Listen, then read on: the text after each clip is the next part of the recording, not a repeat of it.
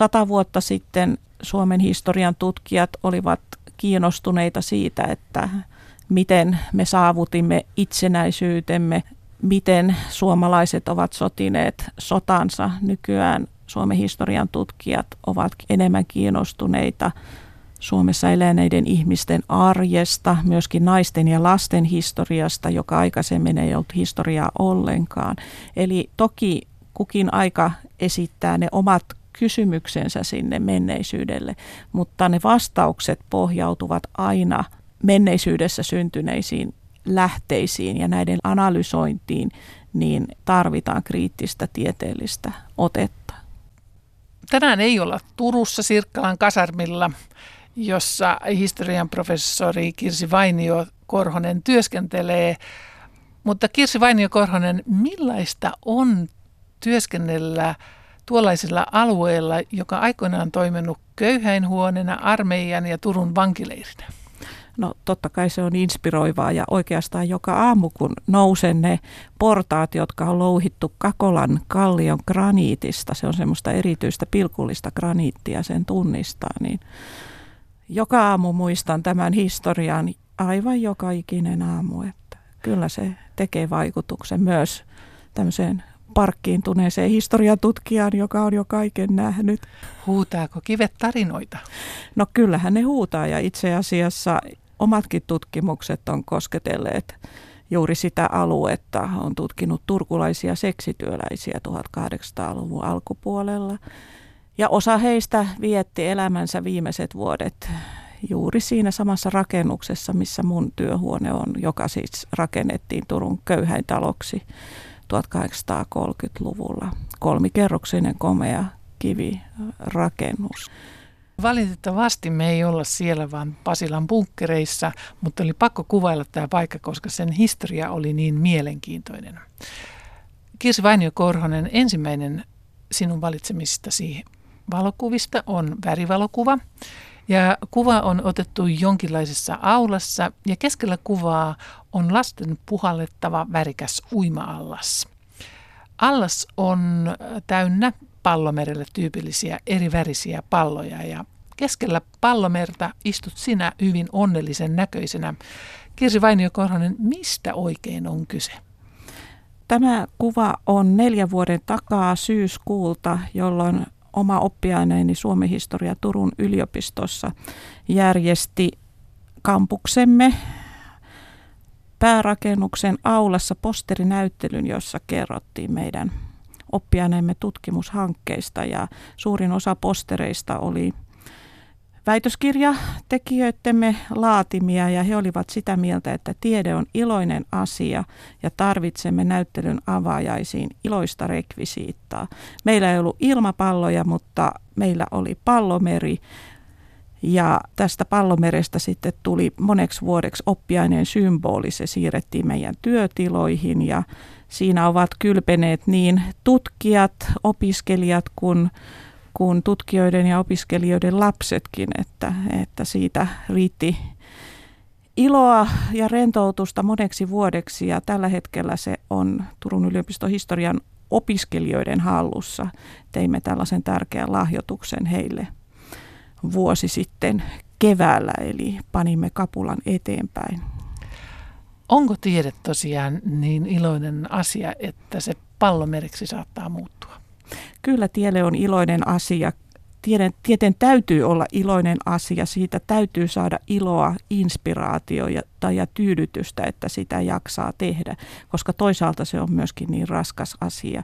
Se on raskasta työtä, se on usein yksinäistä työtä, se on hyvin kilpailtua työtä ja nykyään nuorille te- tieteentekijöille entistäkin kilpailumpaa, että olosuhteet ovat vielä paljon rankemmat kuin itselläni, jolloin tein väitöskirjaa ja pätevöidyin tieteelliselle uralle. Että kyllä siinä iloa tarvitaan, iloa innostusta tarvitaan vastapainoksi. Olet tosiaan Suomen historian professorien joukossa ensimmäinen nainen, joka on valittu Suomen historian professoriksi. Miten se kesti niin kauan ennen kuin nainen valittiin professoriksi, vaikka alalla on ollut päteviä naisia pitkään?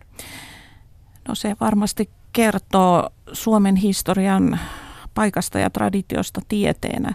Suomen historiahan on kansallinen tiede, kansallinen historia on aina ollut tärkeä asia ja aikaisemmin tämä merkitsi sitä, että tutkittiin kansallisesti merkittäviä teemoja, sotahistoriaa, poliittista historiaa, valtion historiaa ja suurmieshistoriaa ja, ja tämän tyyppisessä historian tutkimuksessa niin kyllä aikaisemmin sukupuoli antoi sitten sen viimeisen uskottavan silauksen näille tutkimustuloksille, että kyllä se ihan tuonne toiseen maailmansotaan asti niin oli aika pitkälti miesten juttu tämä Suomen historian tutkiminen, että mä itse väittelin 94 ja en nyt osaa ihan tarkkoja lukuja sanomaan, mutta ehkä alle kymmenkunta naista olisi nimenomaan Suomen historiasta ennen mua väitellyt, että ei se niin valtavan yleistä ollut ja hekin varmasti suurin osa toisen maailmansodan jälkeen. Mutta sitten se 90-luku oli tämmöinen, joka avasi padon, eli silloin meitä myöskin tämän kotimaisen historian piirissä väitteli valtavasti naisia. Ja nythän Suomen historian tai kotimaisen historian tai niitä on tämmöisiä erilaisia yhdistelmiä, niin olisiko niin, että valtaosa enemmistöprofessoreista on jo naisia, että nyt on tapahtunut kyllä iso keikaus tässä. Nopeasti se tapahtui. Olet syntynyt itse 50-luvun lopulla naisten klinikalla, mutta et suinkaan elänyt lapsuuttasi ja nuoruuttasi Helsingissä. Kirsi Vainio-Korhonen, missä ovat juuresi? No mun juureni ovat kyllä varsinais-Suomessa. Mä olen varsinais-suomalainen niin pitkälle, kun, kun sukututkija suinkin pääsee 1500-luvulle ja joidenkin juurien osalta vähän pitemmällekin sinne keskiaikaan. Eli, eli isä oli kotoisin Laitilasta ja äiti ää, Muurlasta Salon seudulta ja molemmat on lähtöisin varsinaissuomalaisista talonpoikaissuvuista ja tämä, että on talonpoikaiset juuret, niin sehän tarkoittaa sitä, että myöskin jää sitten helposti tutkittavia jälkiä sinne kirkon arkistoihin. Varsinais-Suomihan oli myös siitä kuuluisa, että, että talonpoikaisavioliitot solmittiin aika pienessä piirissä. Eli isän sukujuuret on valtaosin Laitilasta 300 vuoden ajalta ja äidinkin aika tarkkaan siellä Salo, Uskela, Muurla, Kisko, Suomusjärvi alueella, eli hyvin pienellä alueelta sitten löytyi se aviopuoliso, joka oli sitten samasta säädystä ja samanlaisen varallisuuden omaava. Että tämmöiset hyvin, hyvin lounaissuomalaiset juuret. Millaisessa perheessä muuten kasvoit? Oliko se maatila? Äitini oli itse asiassa perinyt omilta vanhemmiltaan tällaisen tilan, lohkotun alueen, jossa oli pari hehtaaria peltoa ja sitten oli aika runsaastikin metsää. Ja tälle paikalle sitten vanhemmat rakensi omakotitalon Muurlaan siis ja siellä sitten siskoni kanssa. Sieltä sitten lähdin, muutin aikuiselämään. Kävit Salossa koulussa, mutta millainen koululainen olit? Kiinnostiko historia jo heti alusta lähtien? No historia kyllä kiinnosti. Olin todella kiinnostunut historiasta. Olin jo silloin, ennen kuin itse luin mitään aikuisten kirjoja, niin äiti luki ääneen Välskärin kertomuksia ja se on tämmöinen varhaislapsuuden suuri elämys, joka ehkä sitten jonkin verran johdatteli tätä mun omaakin uraa ja omia valintoja sitten, että ihastuin tähän Suomen vanhempaan historiaan jo hyvin pienenä. Toki sitten kun koulua kävin vanhemmaksi, niin toinen tämmöinen oikein harrastuksen kohde oli antiikin historia ja näitä sitten kun opiskelin historiaa, niin pallottelin pitkään, että kumpi on se, johon lähden suuntaamaan. Oliko muuten akateemiset opinnot itsestäänselvyys sinulle, että kirjoitusten jälkeen lähdet sitten yliopistomaailmaan? No kyllä se oli just sen takia, että tämä historia kiinnosti ja se ainoa mahdollisuus opiskella sitä oli akateemiset opinnot. Että, et etu silloin. Niin, niin, että lähdit, lähdit suoraan koulun jälkeen opiskelemaan Kyllä, historiaa. joo. Eli välivuosi ei ollut silloin niin suuressa huodossa kuin, kuin nykyään. Ja jos vertaan omia lukio aikojani nykylukiolaisten suureen taakkaan, niin ehkä se suorastaan johtui siitä, että me taidettiin päästä aika paljon helpommalla silloin kuin mitä nämä nykylukiolaiset. Et ihan hirvittää, kun lukee erilaisia medioita ja mitä kaikkea heiltä niin kovin varhain vaaditaan. Niin se on ehkä se entinen opiskeluelämä on jo siirtynyt lukiovaiheeseen, joka vaatii aikamoista itsenäistä ajattelua ja opiskelua. Kyllä, että me varmasti, me molemmat etenimme si- lukujärjestyksen mukaan eikä todellakaan tarvinnut miettiä paljon, vaan kielilinjalle menin, eli se oli, taisi olla ainoa iso valinta. Muu oli sitten katettu valmiiksi lukiossa. Toinen kuva vie meidät 1990-luvulle.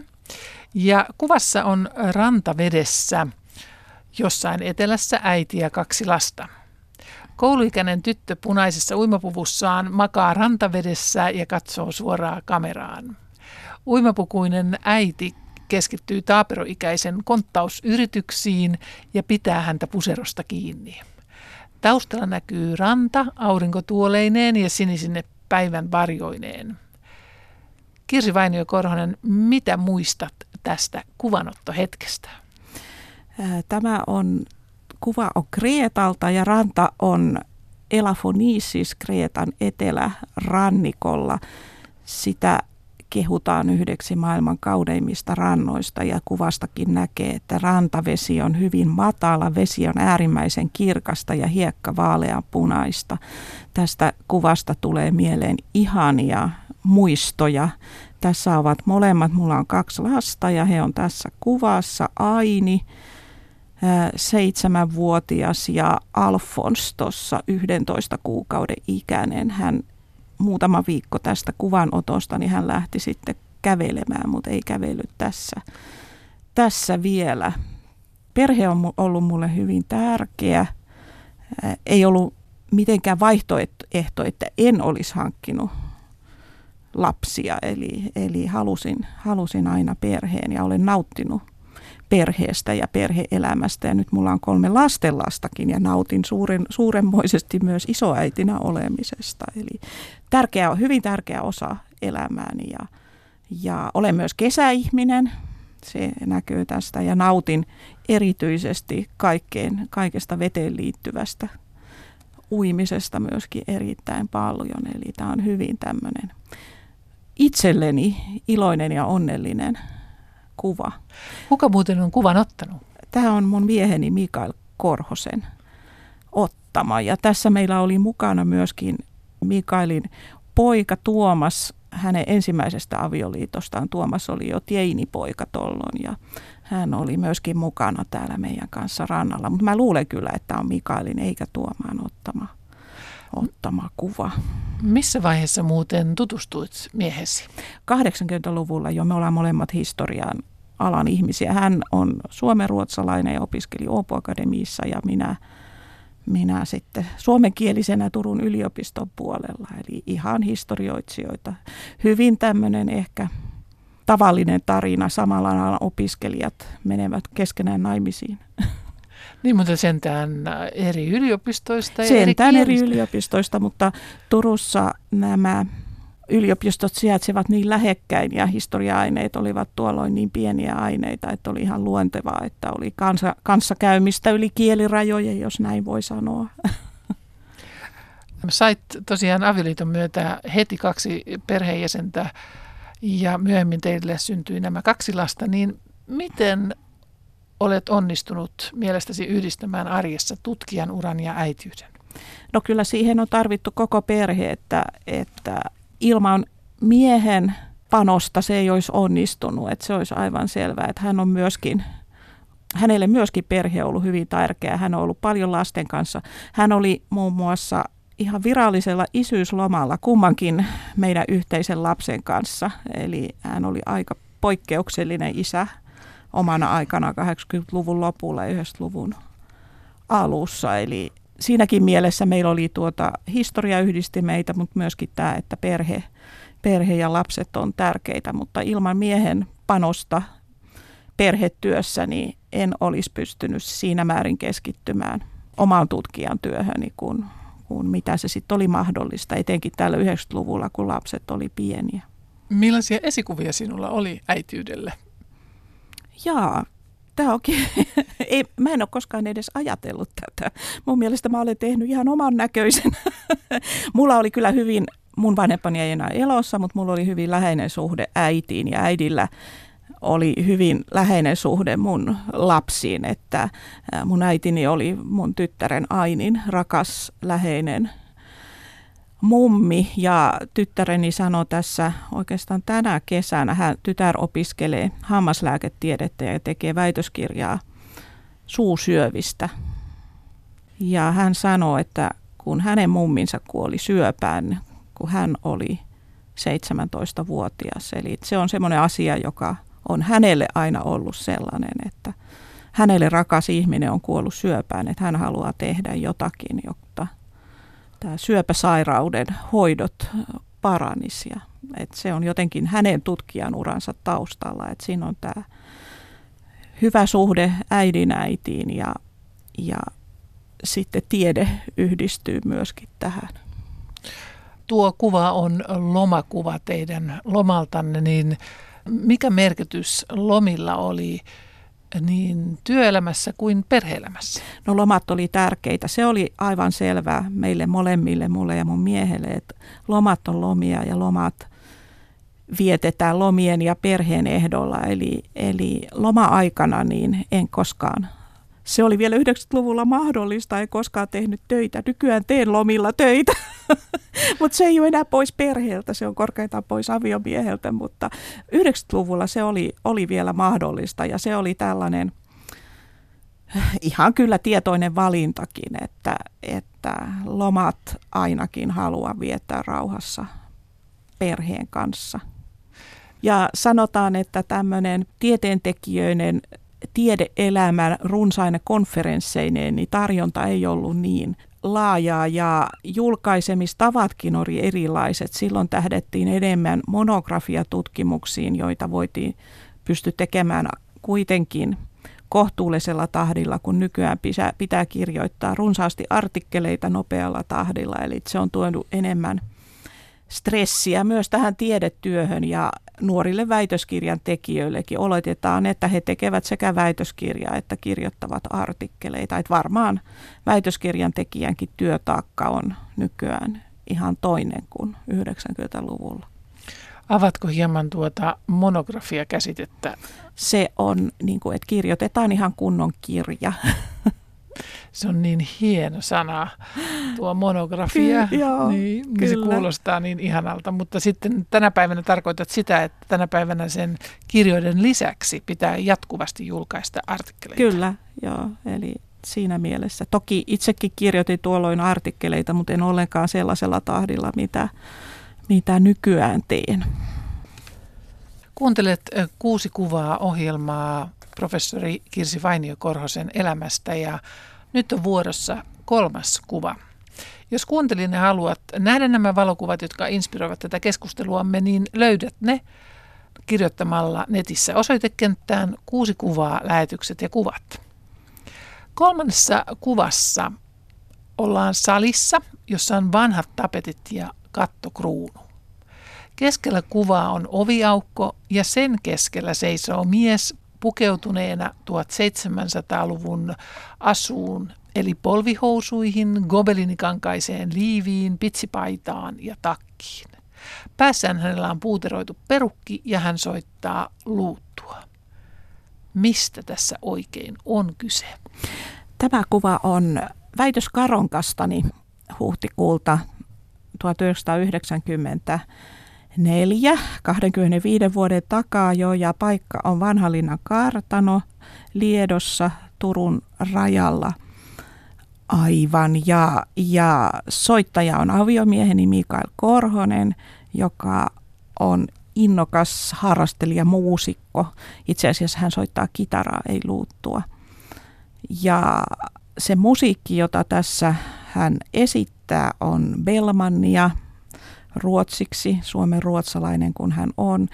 Ja 1700-luvun runoilija Carl Michael Bellman liittyy väitökseeni siinä mielessä, että tosiaan väittelin 1700-luvun aiheelta, eli mu- aiheella, eli musiikki on samalta aikakaudelta kuin väitöskirja.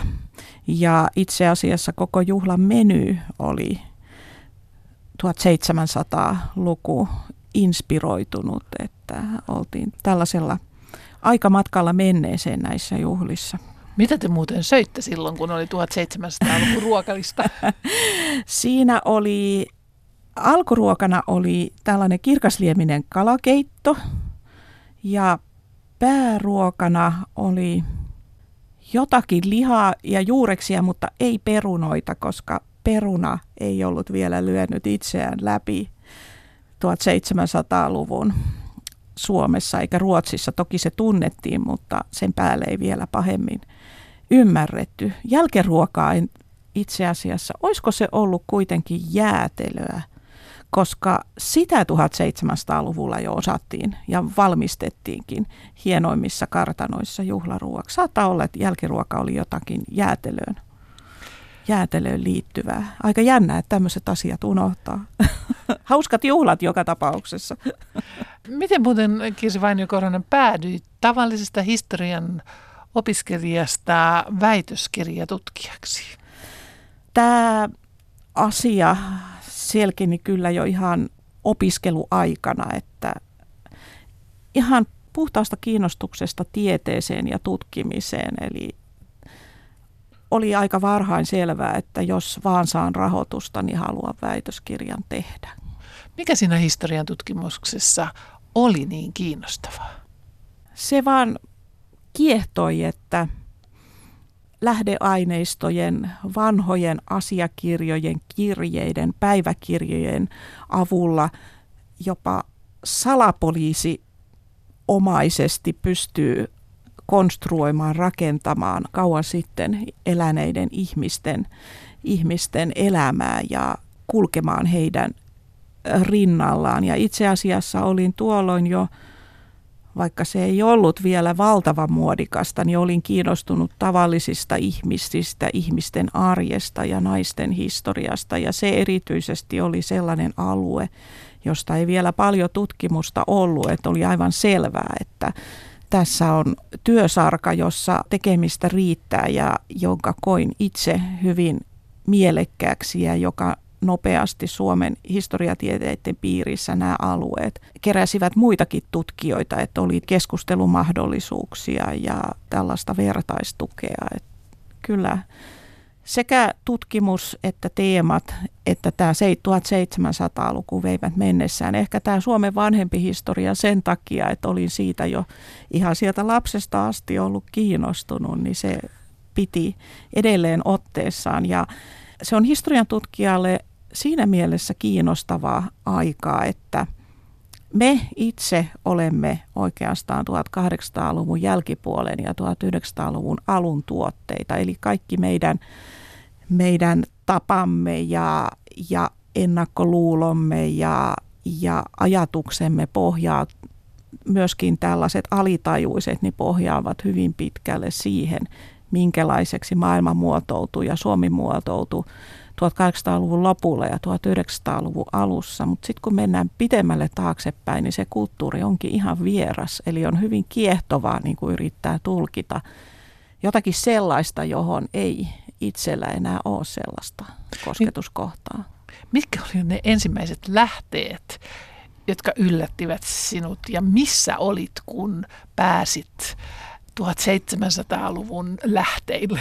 No, ja olin kyllä hyvin proosallisesti Turun kaupungin arkistossa, joka silloin sijaitsi Aninkaistenmäen uumenissa tällaisessa ikkunattomassa punkkerissa, eli ympäristö oli kyllä hyvin, hyvin proosallinen, mutta se tunne, kun käsissä on 1700-luvun lumppupaperille sulkakynällä rautapitoisella mustalla, hyvin mustalla musteella, vanhalla käsialalla kirjoitettuja asioita. En vielä osannut edes sitä vanhaa käsialaa, vaikka olin kurssin käynyt, niin kovin hyvin lukea. Eli lukeminen meni eteenpäin hyvin, hyvin hitaasti ja vaati moniakin tulkinta kierroksia, mutta kyllä se vanhan asiakirjan kosketus koukutti kyllä heti. Niin ja silloinhan kirjoitettiin pääosin näissä asiakirjoissa ruotsin kieltä. Ne kaikki oli ruotsiksi, joo, kyllä. Joo.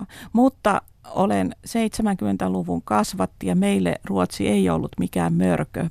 Päinvastoin kaikki opiskelivat 70-luvulla äärimmäisen innokkaasti ruotsia, koska Ruotsissa oli kaikki hyvät kesätyöpaikat ja muut tällaiset. Ja, ja moni opiskelutoveri kävi siellä välillä tienaamassa. Eli ruotsin taito oli kyllä semmoinen ihan haluttu, haluttu taito. Ja, ja meidän ruotsin kielen taito kyllä oli ihan toisella tasolla kuin nykylukiolaisten täytyy myöntää ihan koulun penkiltä lähtiessäkin. Tosiaan sinun väitöskirjan aihe oli suomalaisten kultaseppien työ 1700-luvulla. Niin mikä kiinnosti Suomen tai oikeastaan Ruotsin itäisen maakunnan 1700-luvun historiassa? Jos opiskelee Turussa, niin Turkuhan on Suomen vanhin kaupunki ja siellä on kuitenkin ihan eri tavalla elävässä kosketuksessa 1700-lukuun ja jopa keskiaikaan kuin esimerkiksi Helsingissä. Helsinkihän on 1800-1900-luvun luomus, vaikka silläkin on pitkä historia. Mutta itse asiassa tämä aihe liittyy kyllä myös oppiaineeseen. Siellä tuohon aikaan tutkittiin nimenomaan 1700-luvun suomalaisia käsityöläisiä. Eli tämä väitöskirjan aihe oli ihan professorin kanssa sovittu. Toki itse ajattelin, että kultasepän työ on ammattiala, jonka kautta varmasti pääsee tutkimaan hyvin monenlaisia ihmisiä, koska köyhäkin ihminen tai rahvaan ihminen saattoi ainakin sen kihla- ja vihkisormuksen ostaa kultasepältä ja sitten aina varallisuuden mukaan, niin sieltä eri ihmiset tekivät erilaisia hankintoja. Et tavallaan kultasepän verstaassa vieraili ihmisten koko kirjo sekä miehet että naiset. Nyt on vuorossa neljäs kuva Kirsi Vainio-Korhosen kuudesta kuvasta. Kuvassa ollaan raunioista päätellen jossain päin Etelä-Eurooppaa. Vasemmassa reunassa näkyy turistiryhmä, joka kävelee pitkin vanhaa kivistä tietä. Heistä oikealla aidan takana näkyy viisi raunioitunutta kivirappusta ja niiden yläpuolella raunioituneita rakennuksia. Kolme pilaria ja pala kattorakennelmaa näkyy keskellä kuvaa. Kirsi Vainio Korhonen, missä päin maailmaa ollaan tässä kuvassa? Tässä kuvassa ollaan Roomassa ja kuva on tältä kesältä. Ja näht, muistaakseni niiltä päiviltä, jolloin Etelä-Eurooppaa piinasi valtava helleaalto. Roomassakin päästiin 38 asteeseen. Sanoisin, että tässä kuvassa lämpötila on noin 35 astetta varjossa, eli, eli hattu päässä ja, ja vesipellon mukana, kun Rooman vanhassa keskustassa kulki. Tähän kertoo tästä mun toisesta elinikäisestä kiinnostuksen kohteesta, eli antiikin historiasta. Nämä kaksi alaa, jonka välillä arvoin silloin opiskeluaikana. Onko se Suomen historiaa vai sitten tätä antiikin historiaa, mutta tätäkään en ole unohtanut. Olen mieheni kanssa tekemässä tietokirjaa suomalaisista Rooman kävijöistä ja tämä miehen ottama kuva liittyy tähän kirjahankkeeseen. Tässä on Forum Romanumin alueelta Basilika Julia-nimisen kauppakeskuksen marmoriportaat keskuksesta ei muuta ole jäljellä oikeastaan kuin sitä kiertäneet portaat ja sitten näitä pylvään pätkiä, vähän, vähän kivilattioita, mutta nämä portaat on siinä mielessä kiinnostavat, että näiden portaiden kohdalla tehtiin ensimmäiset modernit Forum Romanumin kaivaukset 1700-luvun lopulla. Ja se, mikä on erikoista, on se, että kaivaukset suoritti ja kaivauksia johti suomalaissyntyinen. Siis 1700-luvulla jo? Kyllä, 1700-luvun lopulla Turun piispa Mennanderin poika, joka myöhemmin aateloitiin nimellä Fredenheim, Karl Fredrik Fredenheim teki tällaisen niin sanotun Grand Tourin 1780-luvun lopulla Eurooppaan ja tuurin pääkohde oli Rooma, jossa hän vietti pitkiä aikoja. Hänellä oli tietysti hallitsijansa kuningas Kustaa kolmannen suosituskirje, jonka avulla hän sitten pääsi Rooman piireihin ja myöskin Vatikaanissa äh, Paavin piireihin. Ja hän onnistui saamaan silloiselta Paavilta kaivausluvan Forum Romanumille. Forum Romanumhan oli kahdeksan metriä paksun maakerroksen peittämä. Siis se kaivauskuoppa, joka osui näille portaille, oli kahdeksan metriä syvä. Eli kaikki tämä, mikä me nykyään nähdään Forum Romanumilla ja missä ihmiset kävelee, oli maa-aineisten peitossa. 1700-luvulla ihmisillä ei ollut vielä käsitystä, että minkälainen tämä foorumin topografia on ja mitä siellä oikein on. Toki nämä pystyssä olevien pylväiden päät sieltä pilkistivät esiin ja korkeammat rauniot, mutta tämä, matala osa oli kokonaan piilossa.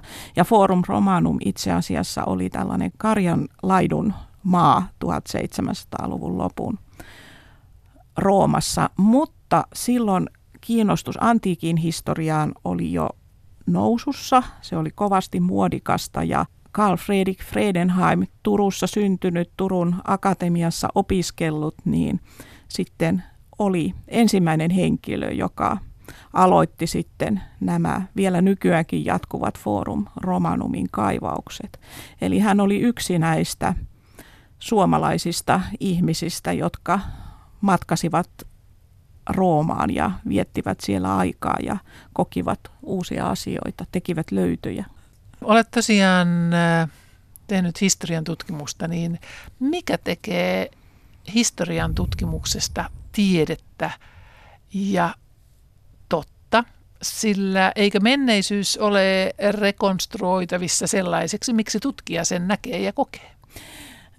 Historiatutkimushan on menneisyyden rekonstruointia, sehän on selvä, mutta toisaalta meillä on lähteemme, jotka ovat olemassa olevia artefakteja, ovat ne sitten asiakirjoja, esineitä, kuvia ja kaikki se tutkimus tai sanomalehtiä, ehkä ku, liikkuvaa kuvaa, liikkuvaa ääntä yhä enemmän tulevaisuudessa, niin kaikki se lähdeaineisto, johon historian tutkimus perustuu, niin se on olemassa ollutta ja aitoa ja toki historian tutkija lähestyy lähteitään aina kriittisesti. Kriittisyyshän on myös tieteen yksi kulmakiviä, mutta toki samalla myöntää sen, että hän on aina oman aikansa lapsi ja esimerkiksi ne kiinnostuksen kohteet, joiden kautta me menneisyyttä lähestymme, niin nehän ovat ajassa muuttuvia.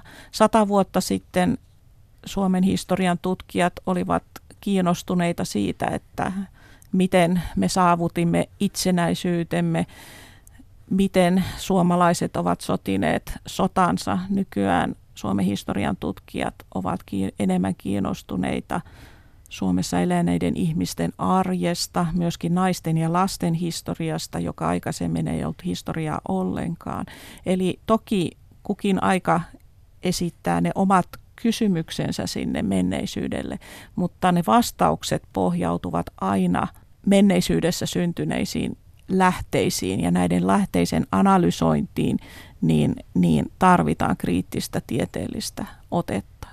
Niin, että katsotaan, että mikä nyt oikein pitää paikkansa ja mikä ei. Näin on. Ja tokihan on niinkin, että historian tutkimus löytää aina uusia käyttämättömiä lähteitä. Ja toki kun uusia lähteitä löytyy, niin silloin on mahdollista tulkita jokin menneisyyden asia uudella tavalla, muuttaa tulkintaa. Ei se vie sen tulkinnan tieteellisyyttä mihinkään, koska se tulkinta itsessään pohjautuu aina lähteisiin kuitenkin. Viides kuva sijoittuu Turkuun ja Luostarimäen museoalueelle. Aurinkoisena kesäpäivänä vanhojen puutalojen edessä seisoo neljä naista, joista yksi olet sinä. Yhdellä naisista on mikrofoni kädessään ja kahdella lehtiöt, joihin he kirjoittavat. Piamaalla on myös viisi muuta ihmistä, joista kaksi miestä valokuvaa sinua. Kirsi Vainio Korhonen, mitä tässä oikein tapahtuu? Tässä on tuoreimman tutkimukseni Musta Maija ja Kirppu Kaisa, suomalaiset seksityöläiset 1800-luvun alkupuolella. Kirjan julkistamista tilaisuus vuosi sitten elokuussa Turun Luostarin mäellä. Ja olemme tässä kuvassa pihapiirissä, jossa asui useampikin turkulainen seksityöläinen 1830-40-luvun vaihteessa. Pihapiirissä oli tuolloin myös kapakka, joka nähtävästi oli näiden naisten työpaikka, eli he toimivat kapakassa tarjoilijana ja sitten oletettavasti myös myivät seksipalveluja. Tästä ei ole siinä mielessä aivan vedenpitävää tietoa, koska tuon ajan lähteissä ei ylinpäätään nouse seksin myynti, siis seksin myynti esimerkiksi rahaa vastaan millään tavalla esiin, koska teko ei ollut rikollinen tuolloin. Ainoastaan paritus ja seksin myyminen ilotalossa olisi ollut rangaistavaa, mutta ei, ei tällainen yksityisyrjettelijäisyys tämän aiheen parissa. Miten siitä muuten puhuttiin sitten, että miten päädyit näkemään tämän, että nyt tästä on kyse? Oikeastaan aivan toista kautta. Tällaisia naisia, joilla oli useita seksikumppaneita ja jotka oletettavasti siksi myöskin ansaitsivat seksityöllä, niin eh, heille tehtiin sukupuolitautitarkastuksia Tulun poliisikamarilla. Pelättiin kuppaa, joka oli tuolloin täysin, kun ei ollut antibiootteja eikä penisilliiniä, se oli täysin parantumaton sukupuolitauti ja tiedettiin, että yhteiskunnassa oli tiettyjä ihmisryhmiä, jotka olivat niin sanottuja riskiryhmiä. Tällaisia olivat muun muassa merimiehet. Samaan, tuolloin samaan aikaan, kun merimiehet tulivat Turun satamaan, niin kaupunginlääkäri meni laivaan ja tarkisti kaikkien miesten kuppatilanteen merimiesten ennen kuin he pääsivät edes maihin. Mutta sitten nämä kaupungin niin sanotut huonomaineiset naiset olivat sitten toinen tällainen ryhmä, joka joka kuukausi velvoitettiin tulemaan Turun poliisikamarille Turun kaupunginlääkärin tarkastettavaksi ja näistä tarkastuksista on jäänyt asiakirjatietoa ja näistä asiakirjoista tiedän heidän nimensä ja pystyn sitten tutkimaan heidän elämänkohtaloitaan muiden lähteiden avulla. Elivätkö he itsenäisen naisen elämää koko elämänsä vai päätyykö heistä sitten perheelliseksi ja parisuhteeseen? No osa oli ollutkin jo parisuhteessa, joukossa oli myöskin leskiä, vähän vanhempia naisia lapsineen, mutta pääosa toki oli naimattomia naisia, 2-30-vuotiaita, ehkä 3-40kin välillä. Osa solmi aikanaan avioliiton, osa ei. Elämänkohtalot oli hyvin erilaisia, mutta ei tämän tyyppinen köyhän naisen silpputyö sulkenut avioliittoa poiskaan heidän omiensa piirissä. Usein sulhasit olivat sitten samoista yhteiskuntaluokista olevia aika varattomia miehiä myös.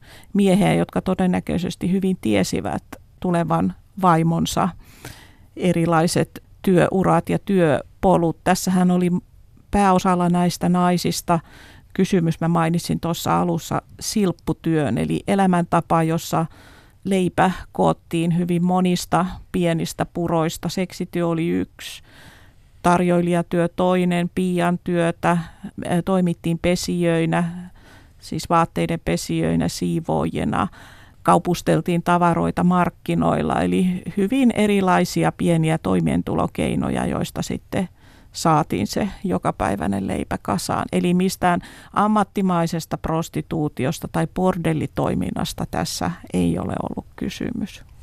Ja heillä saattoi olla sitten lapsia useamman eri miehen kanssa. Kyllä, heillä noin puolella heistä oli lapsia. Se kai oli aika luonnollista, koska tällöin ei ollut yleisesti käytössä minkäänlaisia ehkäisyvälineitä. Eli lapset olivat sitten tietysti seksityön seuraus. Tällä kirjalle tosiaan Mustamaija ja Kirppu Kaisa myönnettiin vuoden tiedekirjapalkinto ja sitä aikaisemmin 2012 julkaistiin kunniamainintoja, kunniamainintoja saavuttanut Ujostelemattomat niminen kirja, jossa valotetaan vuorostaan kätilöiden ja synnytysten arjen historiaa. Tämäkin naisaiheinen, niin mikä inspiroi näihin kätilöihin? Mä olen tutkinut paljon naisten historiaa ja naisten työn historiaa ja kätilötyö on ensimmäinen professionaalinen suomalainen naisammatti ja nimenomaan sieltä 1700-luvulta. Kätilöt olivat ensimmäisiä koulutettuja suomalaisnaisia ja se oli se, joka heissä minua ainakin eniten kiehtoi, että miten niin varhain nainen pystyi kouluttautumaan ja toimimaan ammatissa. Musta se oli kiehtova kysymys. Olet itse nainen ja tutkinut eri aikakausien naisten työn historiaa, niin mitä näet tämän päivän naisten työssä ja kun ajattelee sitä, niin, niin miten kuvaisit sitä muutosta? Jos mä nyt ensin aloittaisin siitä, mikä mun mielestä ei ole muuttunut. Mä olen 2000-luvun alussa julkaisin tutkimuksen ruokaa, vaatteita ja hoivaa. Siinä mä tutkin suomalaisia naisyrittäjiä ja heidän toimialojaan ja, ja päädyin siihen, että tämmöiset suuret linjat on yllättävän muuttumattomia. Jos naiset on tehneet ansiotyötä Suomessa, niin he yhä ovat toimineet aiemmin ja yhä edelleenkin toimivat aloilla, jotka ovat jotenkin hoivatyöhön liittyviä.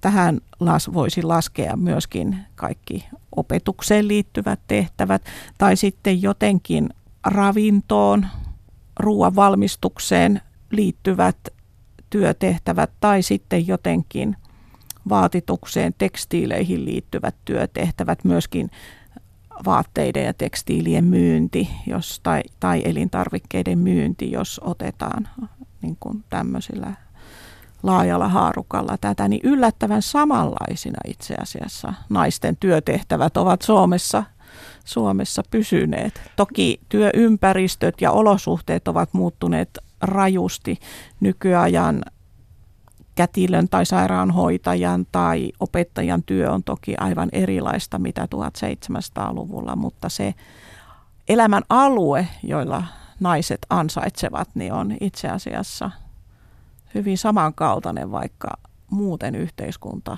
ympärillä on muuttunut. Mitä on vaadittu sinulta, että olet rohjennut tarttua näihin marginaaleksiin katsottuihin aiheisiin? No kyllä se itse asiassa tarvitsi aika paljonkin itsepäisyyttä ja rohkeutta ja, ja uskoa itseensä, koska eihän se helppoa silloin 80-luvun lopulla ollut. Ja itse asiassa olin 87 odotin tätä ensimmäistä lastani Aini-tytärtä, niin väitöskirjaani ohjaava professori oli sitä mieltä, että pienten lasten äiti ei pysty yhdistämään tutkimustyötä mene onnistuneesti. Ja Eihän hän suinkaan ollut mies. Oli. Hän oli vanhempi omaan sukupolvensa mies ja puhui tietysti oman kokemuksensa pohjalta, niin kyllä se vaati aika vahvaa uskoa itseensä, että siinä tilanteessa sitten jakso jatkaa. Kuusi kuvaa professori Kirsi Vainiokorhosen elämästä on vaiheessa, jolloin vuorossa on kuudes kuva ja se on kuva, jota ei ole vielä otettu tai se on jäänyt ottamatta. Kirsi Vainio Korhonen, mitä haluat, että tuossa kuvassa näkyy? Siinä kuvassa haluan, että siinä näkyy lapsen lapset. Ne ovat, heitä ei näissä valituissa kuvissa ole, mutta heitä on kolme. Yksi, neljä ja kuusi-vuotiaat Helsingissä asuvat sisarukset, jotka ovat kyllä minulle ja mieheni äärimmäisen tärkeitä ja heidän kasvuaan ja elämäänsä on ilo seurata, mutta toki siinä sitten samalla tulee myöskin aivan erilainen huoli tulevasta, että minkälaiseen maailmaan he aikuistuvat ja kasvavat ja aikanaan perustavat perheen, jos perustavat. Ovatko lapset tuossa kuvassa mahdollisesti isoäidin kanssa? Äh, totta kai, kyllä, ilman muuta. Ja isoisän myös.